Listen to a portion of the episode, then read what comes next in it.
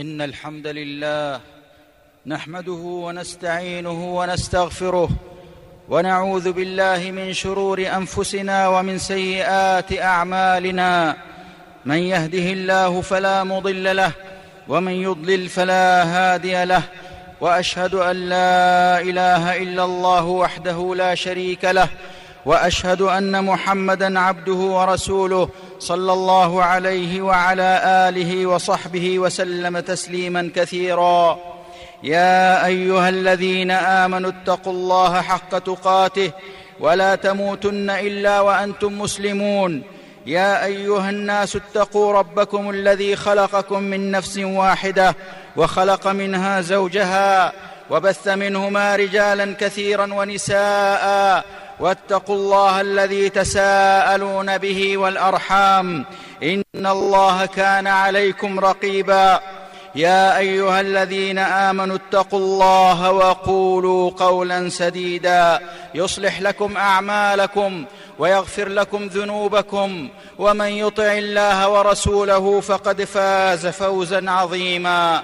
أما بعد فما أعظم شأنها وما أجل شرفها مجلبة للرزق حافظة للصحة دافعة للأذى طاردة للأدواء مقوية للقلب مبيضة للوجه مفرحة للنفس مذهبة للكسل منشطة للجوارح ممدة للقوى شارحة للصدر مغذية للروح. منورة للقلب حافظة للنعمة دافعة للنقمة جالبة للبركة مبعدة من الشيطان مقربة من الرحمن. كم جاءت النصوص الشرعية في بيان مكانتها وقدرها وما خصت به عن سائر الأعمال وكم ألف العلماء في شأنها وما لها من أسرار. وبينوا مسائلها وما اشتملت عليه من أقوال وأفعال وكم ذكر الناصحون والوعاظ بأهميتها ووجوب حفظها على كل حال كيف لا؟ وهي أساس الدين بعد توحيد رب العالمين وركنه الركين وعمدته وعموده المتين. إنها الصلاة وما أدراك ما الصلاة؟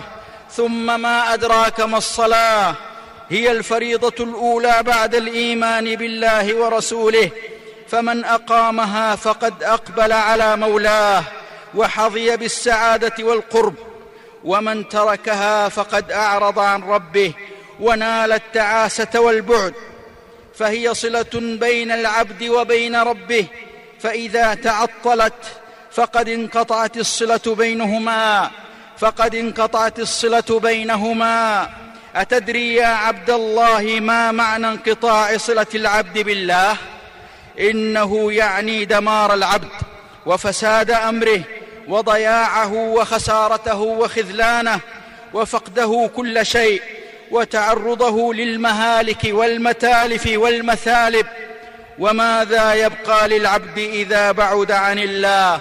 وانقطعت صلته بربه وحجب دعاؤه وتخلى عنه مولاه وحيل بينه وبين رحمة الله. الصلاة معاشر المسلمين أشرف العبادات البدنية ورأسها وهي الأداة لاتصال هذا المخلوق الضعيف بمصدر القوة والرحمة والكمال.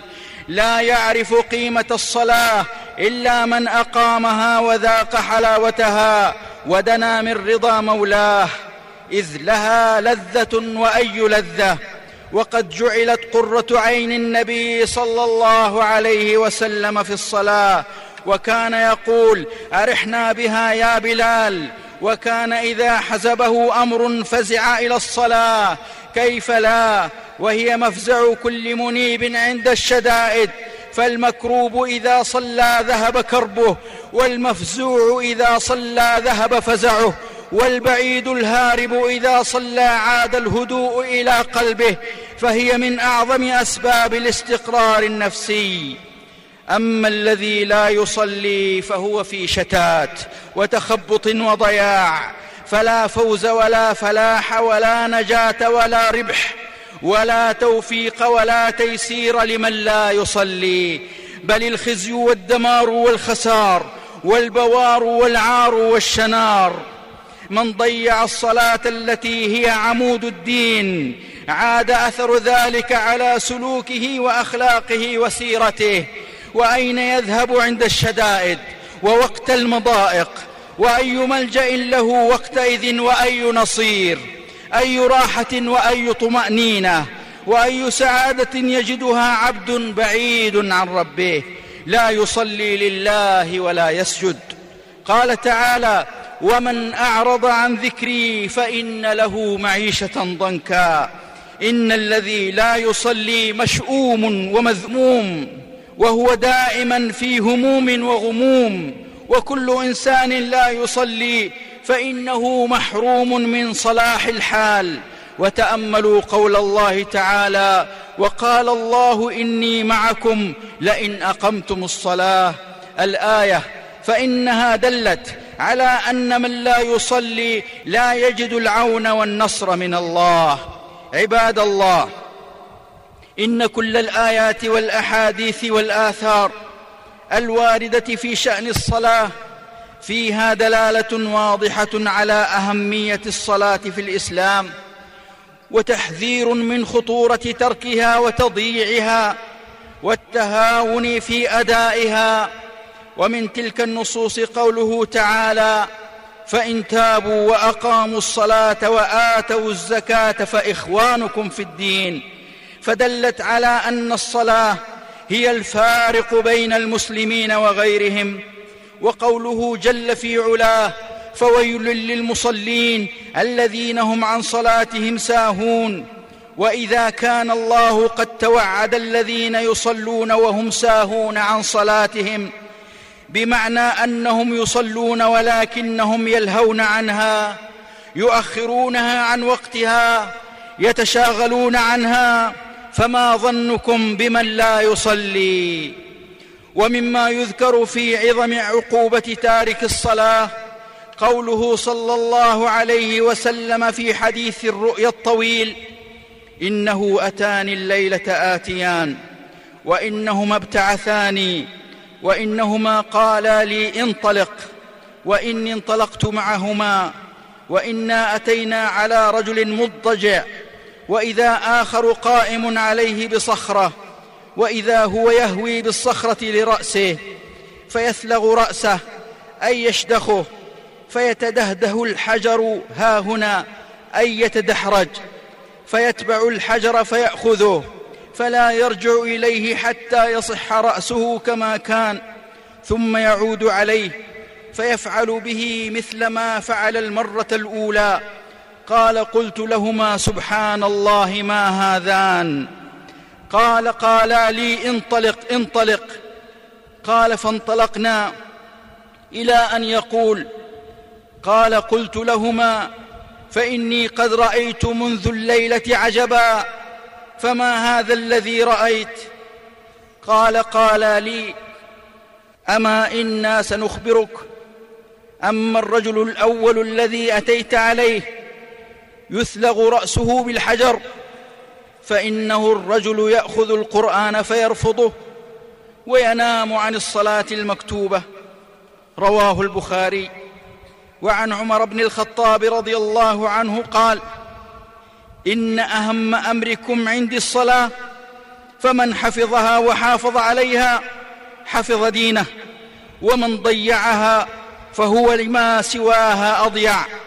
وعن عبد الله بن عمر رضي الله عنهما قال لا إيمان لمن لا أمانة له ولا صلاة لمن لا طهور له ولا دين لمن لا صلاة له. إنما موضع الصلاة من الدين كموضع الرأس من الجسد. وعن عبد الله بن مسعود رضي الله عنه قال إن أول ما تفقدون من دينكم الأمانة وآخر ما تفقدون من دينكم الصلاة.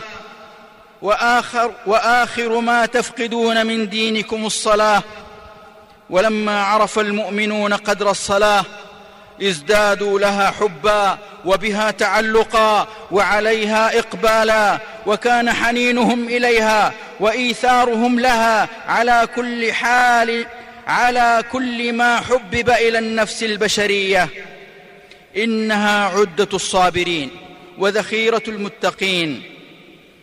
لما نعي لابن عباس رضي الله عنهما أخوه قثم وهو في مسير له استرجع وأناخ عن الطريق وصلى ركعتين أطال فيهما الجلوس ثم قام فمشى إلى راحلته وهو يقرأ واستعينوا بالصبر والصلاة وإنها لكبيرة إلا على الخاشعين والمؤمن محافظ على الصلاة بمراعاة أوقاتها وشروطها وأركانها وواجباتها وسننها مداوم على أدائها لا يضيعها ابدا مهما كانت الأحوال والظروف.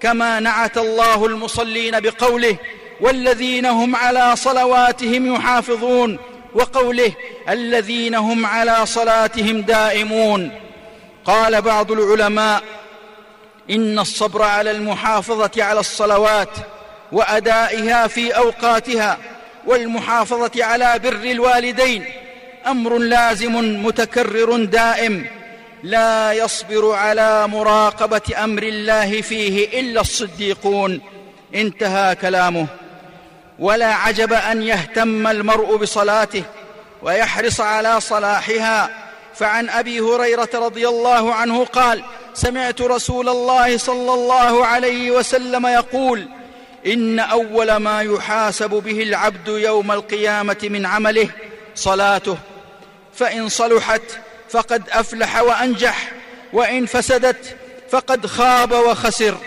الحديث رواه أبو داود والترمذي والنسائي. أمة الإسلام إن الله تعالى قد حثنا على المحافظة على الصلاة فقال تعالى حافظوا على الصلوات والصلاة الوسطى وقوموا لله قانتين. والرسول صلى الله عليه وسلم حذرنا من تركها بقوله ولا تترك صلاة مكتوبة متعمدا فمن تركها متعمدا فقد برئت منه الذمة. رواه ابن ماجه. بل حتى وهو على فراش الموت بأبي هو وأمي صلى الله عليه وسلم كان يوصي بها قائلا الصلاة الصلاة أي الزموا الصلاة وحافظوا عليها واحذروا تركها أو عدم الإتيان بها على وجهها الكامل. ومع ثبوت هذه الوصايا الغالية والمواعظ البليغة إلا أنه قد كثر في زماننا من غفل عن ذلك وهان قدر الصلاة عنده وخف ميزانها لديه ولم تكن ضمن اهتماماته وأولوياته فزهد فيها فهجرها بالكلية واستهان بعقوبة تركها أو تساهل في المواظبة عليها والمثابرة على أدائها. قال تعالى ذاما لقوم بدلوا ما أمروا به فخلف من بعدهم خلف أضاعوا الصلاة واتبعوا الشهوات فسوف يلقون غيا. وغي اسم واد من أودية جهنم كما ورد عن جماعة من السلف. وهذا نص في أن إضاعة الصلاة من الكبائر التي يوبق بها صاحبها ولا خلاف في ذلك. عباد الله عباد الله ما بال أقوام ينتسبون إلى الإسلام وقد هجروا الصلاة ورضوا بأن يحيوا حياة لا قيمة لها. كيف تطيب نفوسهم ويهنأ بالهم وهم لا يصلون؟ كيف يعتقدون أن بعد الحياة موتا وأن بعد الموت بعثا وهم لا يصلون؟ إن الإنسان بلا صلاة جسد بلا روح وحياة بلا معنى. وإن تارك الصلاة يحسب أن ما يرتكبه هينا وهو عند الله عظيم. قال ابن القيم رحمه الله لا يختلف المسلمون أن ترك الصلاة المفروضة عمدا من أعظم الذنوب وأكبر الكبائر وأن إثمه عند الله أعظم من إثم قتل النفس وأخذ الأموال. ومن إثم الزنا والسرقة وشرب الخمر وأنه متعرض لعقوبة الله وسخطه وخزيه في الدنيا والآخرة. انتهى كلامه رحمه الله. وإن تعجب كذلك فأعجب لحال بعض الناس أنهم قد يصومون ولا يصلون ويحجون ولا يصلون. تلك والله من المفارقات العجيبة. فيا من يريد الخلاص لنفسه الصلاة يا من يريد النجاة من النار الصلاة. ويا من هجرت الصلاة أخاطب فيك عقلك أخاطب فيك روحك أخاطب فيك مشاعرك. إني لك ناصح وعليك مشفق فأدرك نفسك والحق بركب العائدين التائبين واهرع للانضمام لقوافل المصلين واهرع للانضمام لقوافل المصلين. قبل أن يفاجئك الموت ويدهمك الأجل وتلقى الله ولا قدر للإسلام عندك فإن قدر الإسلام في قلبك كقدر الصلاة في قلبك. أما سألت نفسك ما سبب هذه الشرور والآفات؟ ما سبب هذه الشرور والآفات التي تصيبك؟ أما سألت نفسك ما هذه الضائقة التي تلازم صدرك؟ أما سألت نفسك ما الذي كدر صفو دنياك وجعل القلوب تشناك؟ إن الذي لا يصلي لم يقدر الله حق قدره وهوى في هوة عظيمة لا مخرج له منها إلا بتوبة نصوح ووقع في واد سحيق من الهلاك تتناهشه الأدواء والنكبات ويخشى عليه من سوء الخاتمة. إلا أن يتداركه الله بلطفه فيعود إلى جادة الحق. إن الذي لا يصلي يعيش في الظلام لأن النبي صلى الله عليه وسلم يقول والصلاة نور فكيف يجد النور من لا يصلي؟ يا عباد الله كيف نترك الصلاة؟ وتارك الصلاة قد ابتعد عن مولاه وأعرض عما فيه نفعه وهداه. واتبع شيطانه وهواه فطرد من رحمة الله. يا عباد الله كيف نترك الصلاة وأهل النار المجرمون عندما يسألون ما سلككم في سقر؟ لم يبدأوا بشيء غير ترك الصلاة. قالوا لم نك من المصلين. إنهم ممقوتون. فعندما يؤمرون بالصلاة التي هي أشرف العبادات يمتنعون من ذلك. وإذا قيل لهم اركعوا لا يركعون. يا عباد الله كيف نترك الصلاة؟ وتارك الصلاة قد نقض العهد وأساء القصد. وقد قال رسول الهدى صلى الله عليه وسلم العهد الذي بيننا وبينهم الصلاة فمن تركها فقد كفر. رواه أحمد وأصحاب السنن الأربع. يا عباد الله كيف نترك الصلاة؟ والله تعالى يقول إن الصلاة تنهى عن الفحشاء والمنكر فكيف بالعبد الذي لا يصلي؟ كيف سينتهي عن فعل القبائح والرذائل والموبقات؟ وليس لديه وازع يمنعه من ذلك. يا عباد الله كيف نترك الصلاة وهي من أعظم الأسباب الشرعية لدرء البلاء ورفع البأس ودفع الفتن؟ فإن قال قائل حسبي ما ذكرت عن حال تارك الصلاة لكن ما السبيل كي أعود؟ بعدما عرفت أنني قد بعدت عن الله بترك صلاتي وتهاوني في أدائها فالجواب عن ذلك أن يقال إن الأمر يسير عبد الله فإن أحسنت فيما بقي كتب لك ما مضى وما بقي فما عليك إلا أن تبادر بالتوبة إلى الله وتقبل على مولاك فإنه يتقبلك. فسارع إلى إقام الصلاة ولا تيأس من حالك أرشدك الله. فكم من تائه ضال رجع إلى الله فتقبله بقبول حسن وأحسن عاقبته وأكرم مثواه.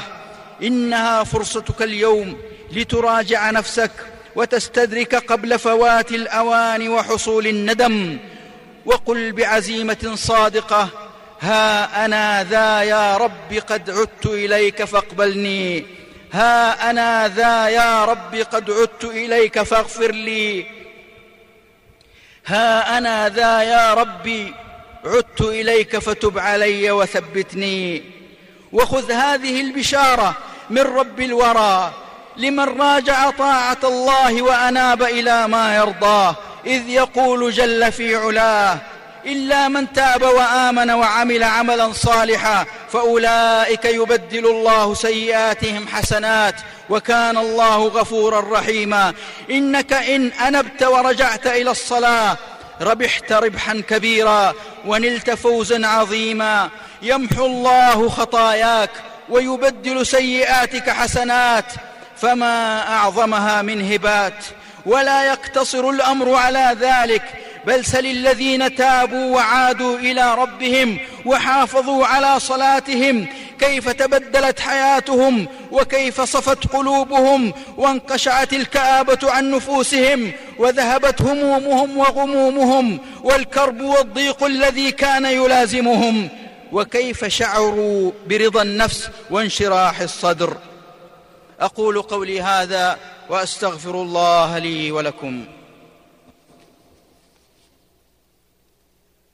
الحمد لله الذي شرع لعباده أفضل شرائع الدين وجعل الصلاة كتابا موقوتا على المؤمنين وأشهد أن لا إله إلا الله وحده لا شريك له. له الملك له الحمد وهو على كل شيء قدير. وأشهد أن سيدنا ونبينا محمدا عبده ورسوله الصادق الوعد الأمين صلى الله عليه وسلم وبارك وعلى آله وصحبه أجمعين. أما بعد فيا عباد الله إن الصلاة هي حصن المسلم وملجأه الذي يأوي إليه والعروة الوثقى التي يعتصم بها والحبل الممدود بينه وبين ربه الذي يتعلق به. وهي غذاء الروح وبلسم الجروح ودواء النفوس وإغاثة الملهوف. وواجب عليكم أيها المصلون وأنتم تنعمون بهذه النعمة من حرصكم على صلاتكم بأن تقيموها كما أمر ربكم أن تكونوا دعاة خير ومشاعل هداية للناس. فتأمروا بالصلاة بإبلاغ أولئك الذين هجروا الصلاة وأضاعوها وتذكروهم بما هم عليه من خطر عظيم. استشعروا حالهم ومآلهم وأشفقوا عليهم وارجوا لهم الخير فانصحوهم وجادلوهم وعظوهم موعظة موقظة لعلهم يفيقون لعلهم يرجعون وليكن شعاركم ما قاله المصلحون معذرة إلى ربكم ولعلهم يتقون.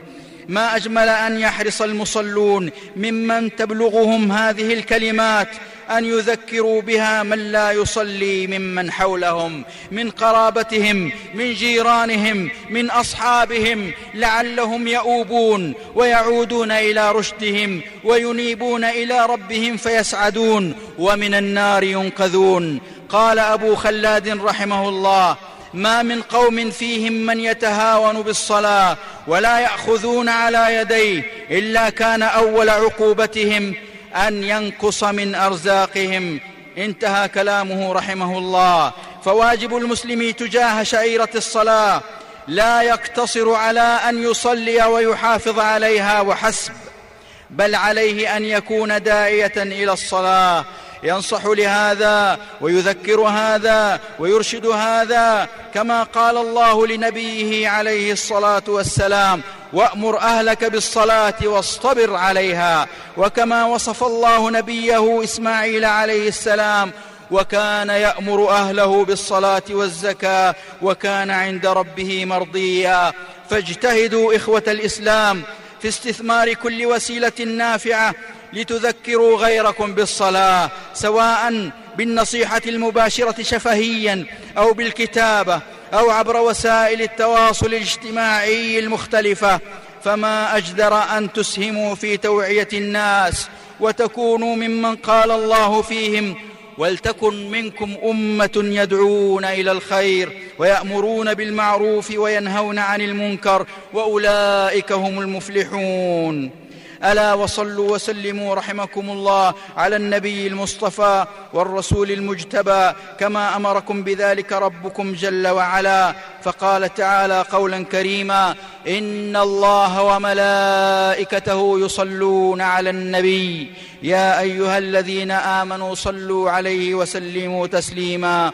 اللهم صل وسلم وبارك على نبينا محمد وعلى ذريته وآله الطيبين وأزواجه وخلفائه الميامين وأصحابه والتابعين لهم بإحسان إلى يوم الدين. اللهم أعز الإسلام والمسلمين وأذل الكفر والكافرين وانصر عبادك الموحدين. ودمر أعداءك أعداء الدين واجعل هذا البلد امنا مطمئنا رخاء وسعة وسائر بلاد المسلمين. اللهم آمنا في الأوطان والدور وأصلح الأئمة وولاة الأمور واجعل ولايتنا في من خافك واتقاك. واتبع رضاك يا رب العالمين. اللهم وفق ولي أمرنا لما تحبه وترضاه. من الأقوال والأعمال يا حي يا قيوم. وخذ بناصيته للبر والتقوى. اللهم كن لإخواننا المستضعفين والمجاهدين في سبيلك والمرابطين على الثغور وحماة الحدود. اللهم كن لهم معينا ونصيرا ومؤيدا وظهيرا. اللهم اجعلنا مقيم الصلاة ومن ذرياتنا. اللهم اجعلنا مقيم الصلاة ومن ذرياتنا. اللهم اجعلنا مقيم الصلاة ومن ذرياتنا. ربنا وتقبل دعاءنا. والحمد لله رب العالمين.